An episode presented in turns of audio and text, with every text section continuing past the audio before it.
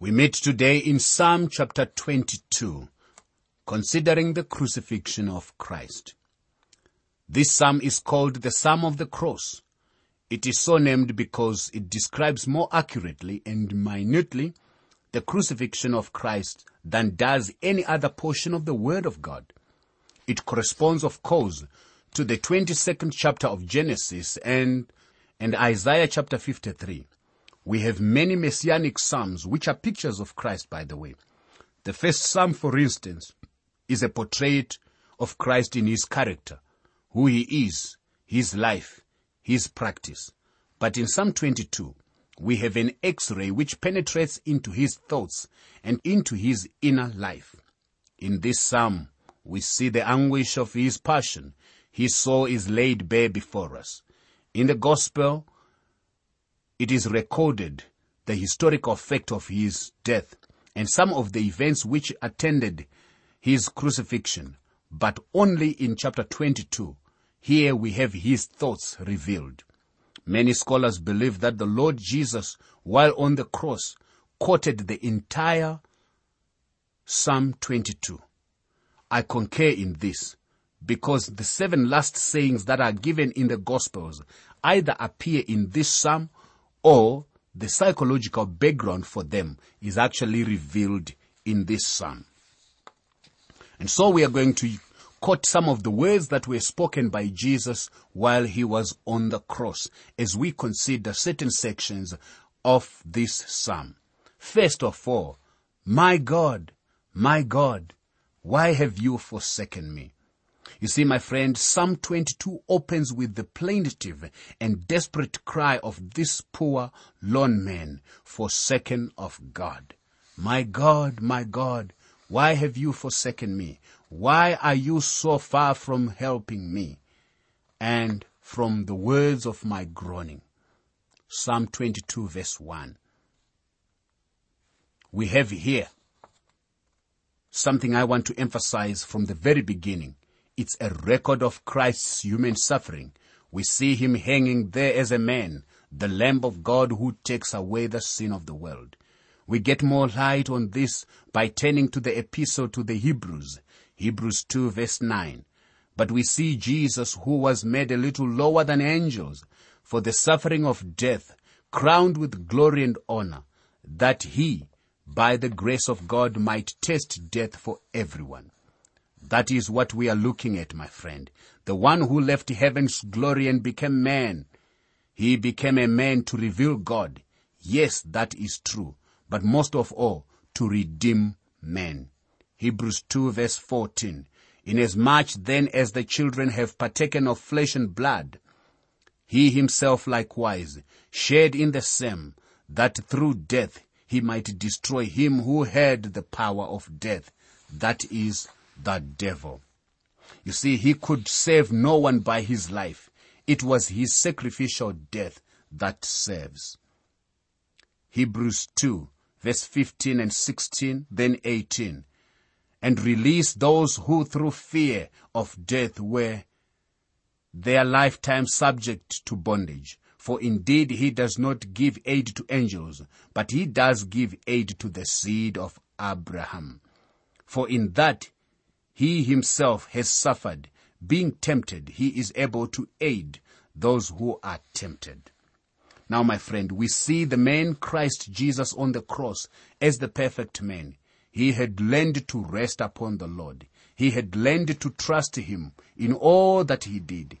He said, in John 8 verse 29, I always do those things that please him. But there in that desperate and despairing hour, he was abandoned by God. There was no place to turn to, either to the human plane or to the divine. He had no place to go. The man Christ Jesus was forsaken. No other ever has had to experience that kind of abandonment. No one. He alone. Why did God forsake him? Psalm 22 verse 3. But you are holy enthroned in the praises of Israel. Why was Christ forsaken by God therefore? Well, because on the cross, in those last three hours, in the impenetrable darkness, Christ was made sin. He was forsaken for a brief moment. The paradox is that at that very moment, God was in Christ, reconciling the world to himself. And the Lord Jesus himself said, Indeed, the hour is coming. Yes, has now come, that you will be scattered, each one to his own, and will leave me alone. And yet I am not alone, because the Father is with me. John 16 verse 32. The Father was with him when he was in prison. The Father was with him when he was being beaten. The Father was with him when they nailed him to the cross. But in these three last hours, he made his soul an offering for sin. And it pleased the Father to bruise him, as indicated in Isaiah 53 verse 10. You see, the Father left him there alone why have you forsaken me?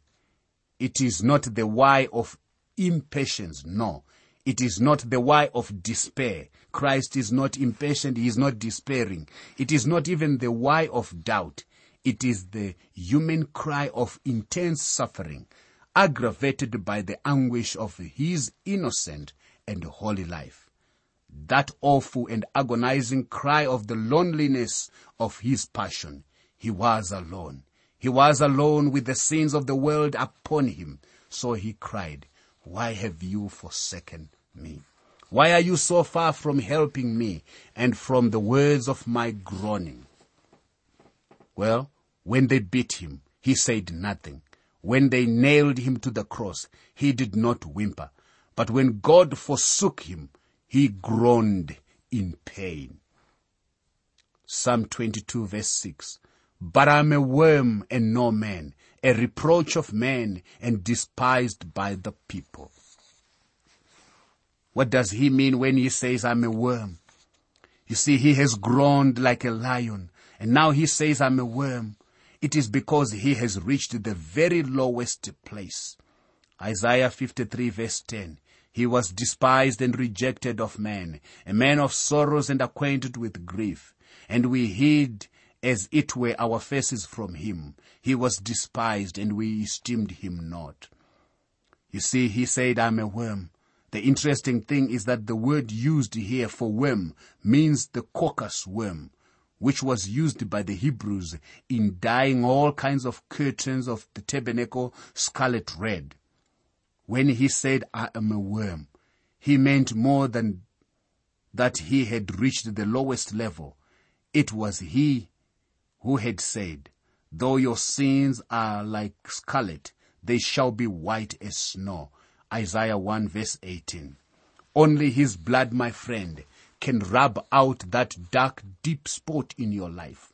My friend, there is only one thing that will take the spot of sin out of your life and mine. That is the blood of Jesus Christ, the Lamb of God who takes away the sin of the world. The blood of Jesus Christ, his son, cleanses us from all sin. No wonder he was rejected. And he even said, I am a worm. Now we will look at the victim on the cross.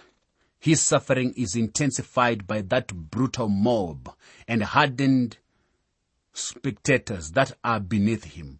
Look through his eyes and see what he sees. Psalm 22 verse 7 to verse 8. All those who see me ridicule me. They should cut the lip. They shake their head saying, he trusted in the Lord. Let him rescue him. Let him deliver him since he delights in him.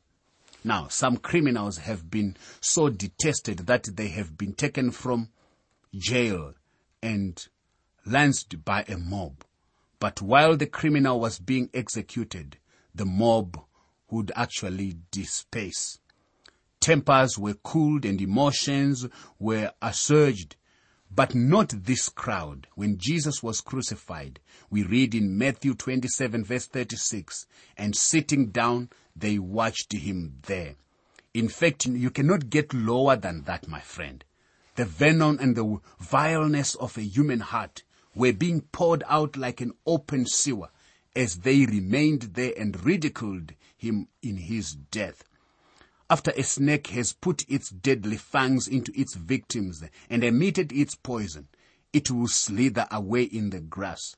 But not this crowd, not the human heart in rebellion against God. They sat there and watched him suffering. Luke 23 verse 34. Then Jesus said, Father, forgive them, for they do not know what they are doing. Now, isn't that amazing? If he had not said that, this crowd would have committed the unpardonable sin. But they did not. He asked forgiveness for their sin. We know that the centurion in charge of the execution was saved, and a whole company of Pharisees, including Saul of Tarsus, who probably was in that crowd, were also saved. So, we see his different approach and the people are getting saved. That's why he said, forgive them. Forgiveness came as he was there being crucified. Have you received that forgiveness, my friend? Another statement from the mouth of Jesus was, Woman, behold your son. Now as he looks over the crowd, he sees not only eyes of hurt and antagonism, but he sees eyes of love. He sees his mother with John down there. Now there stood by the cross of Jesus his mother. John 19 verse 25. As Jesus looks at her, do you want to know what went on in his heart? He went back to Bethlehem at the time he was born, and he says to the Father. Psalm 22 verse 9 to verse 10. But you are he who took me out of the womb. You made me trust while on my mother's breast. I was cast upon you from birth. From my mother's womb you have been my God. In John 19 verse 26 we read, Woman, behold your son. Remember that at the wedding at Cana in Galilee, Mary had asked Jesus to do something to show that he was the Messiah. She was even right when she said he was virgin born. She wanted him to reveal himself at this wedding. Jesus' answer to her at that time was, Woman, what have I to do with you? My hour has not yet come. That is in John 2 verse 4. But there hanging on the cross, we hear Jesus saying, Woman, behold your son. His hour has now come. The reason for his coming into the world is now being accomplished. This is the most important hour in the history of the world. Then his attention moves back to those who are doing the crucifying.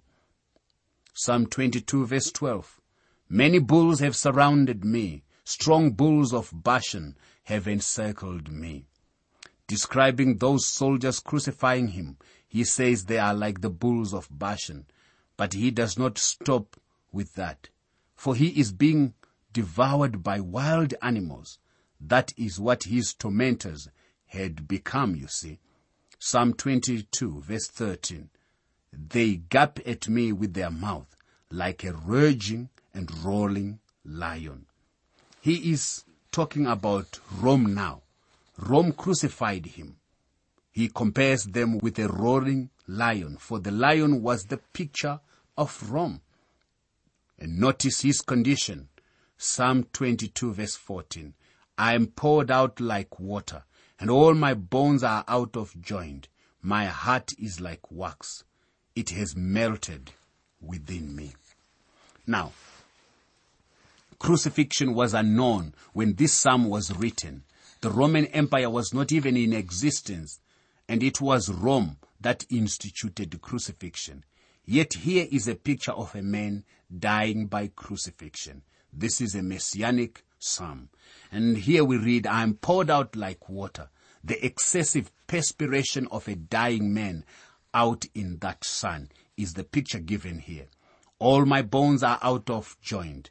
That is the horrible thing about crucifixion, is that when a man began to lose blood, his strength ebbed from him. his strength just went out of him and all his bones slipped out of joint. That is an awful thing. It was terrible, terrible suffering. Then he says something that is indeed strange. My heart is like wax. You see, Jesus died of a broken heart. Many doctors have said that a ruptured heart would have produced what John meticulously recorded. But one of the soldiers pierced his side with a spear, and immediately blood and water came out. John 19 verse 34. John took note of that and he recorded it. May I say to you, my friend, Jesus died of a broken heart. Another statement is, I thirst. As he is hanging there ready to expire with excessive perspiration pouring from him, he suffers the agony of thirst. Psalm 22 verse 15. My strength is dried up like a potsherd, and my tongue clings to my jaws. You have brought me to the dust of death. You see, down beneath the cross, they hear him saying, I am thirsty. Psalm 22 verse 16. For dogs have surrounded me. The congregation of the wicked has enclosed me. They pierced my hands and my feet. You see, dog was the name for Gentiles. The piercing of his hands and feet is an accurate description of the crucifixion. Psalm 22, 17 and 18. I can count all my bones. They look and stare at me. They divide my garments among them, and for my clothing they cast lots. You see, he was crucified naked. It is a great humiliation. He suffered by hanging there nude on the cross. They had taken his garments and gambled for ownership.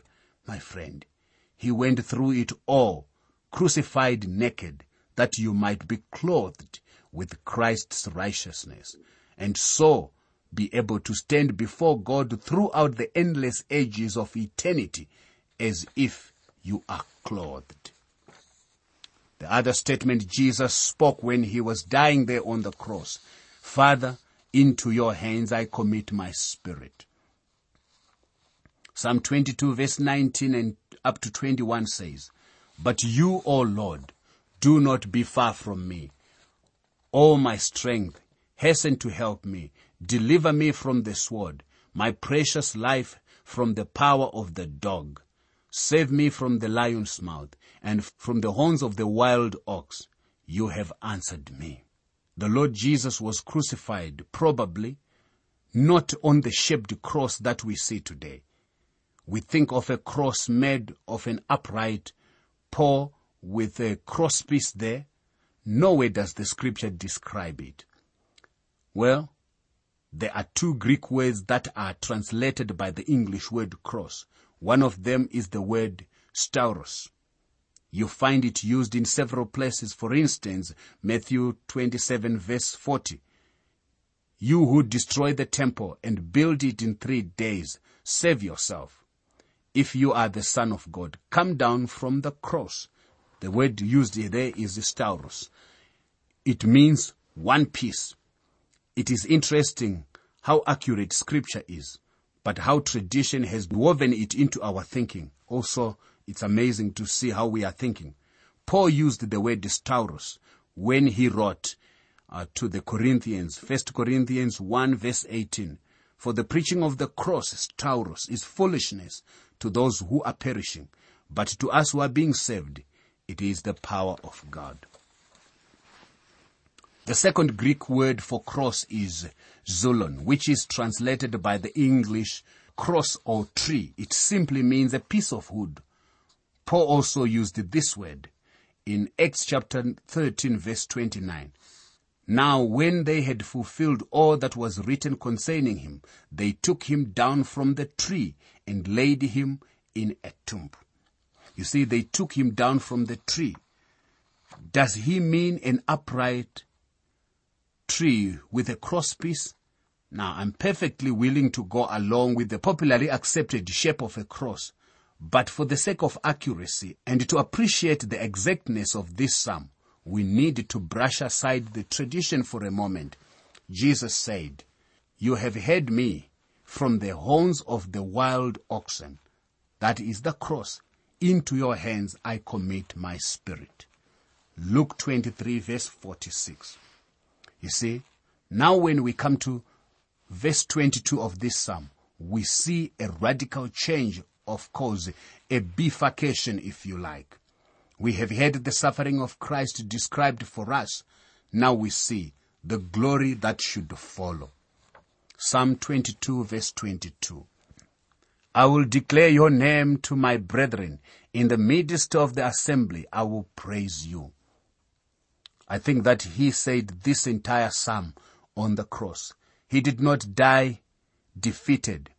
For when he reached the very end, he said, this is the gospel that will be witnessed to.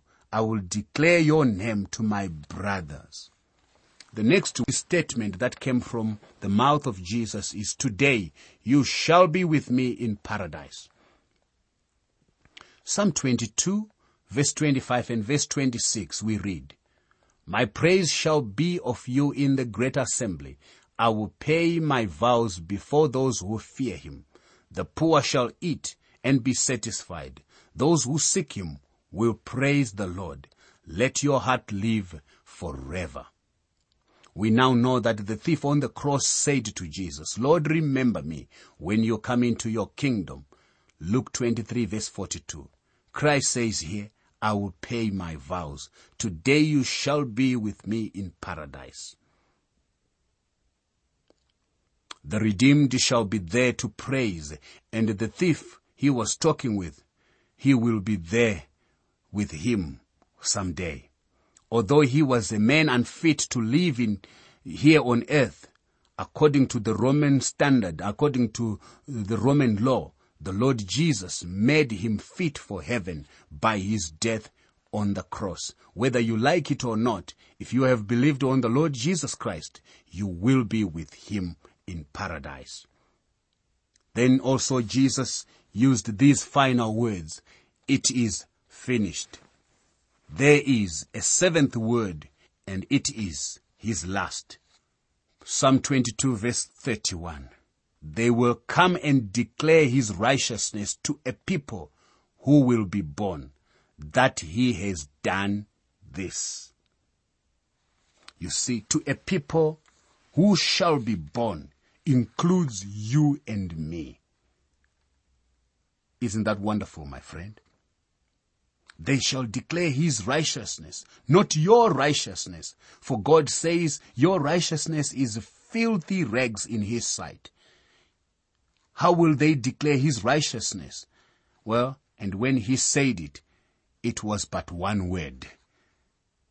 Tetelestai. It is finished. Your redemption is a complete package, my friend, and he presents it to you wrapped up with everything in it. He doesn't want you to bring your do-it-yourself kit along. No, no. He does not need that. When Christ died on the cross, he provided a righteousness that will satisfy a holy God. All he asks of you is that you receive this package, the gift of God, which is eternal life in Christ Jesus. Psalm 22 reveals the heart of our Savior as he was made a sin offering in our behalf. He completed the transaction in triumph. He offers us a finished redemption. We never shall be worthy of it. We cannot earn it. We cannot buy it. We must receive it as a gift. Over 2000 years ago, the Lord Jesus Christ did all that was needed to save us. It is done. Tetelestai. It is finished. You can have copies of the notes and outlines used for these Living Word for Africa programs so you can follow them as you listen. For your copies, please write to the Living Word for Africa, PO Box 4232, Kempton Park 1620, South Africa. Please say which book of the Bible you want them for and be sure to include your name and contact information. Let me give you that address again. It's the Living Word for Africa, PO Box 4232, Kempton Park, 1620, South Africa.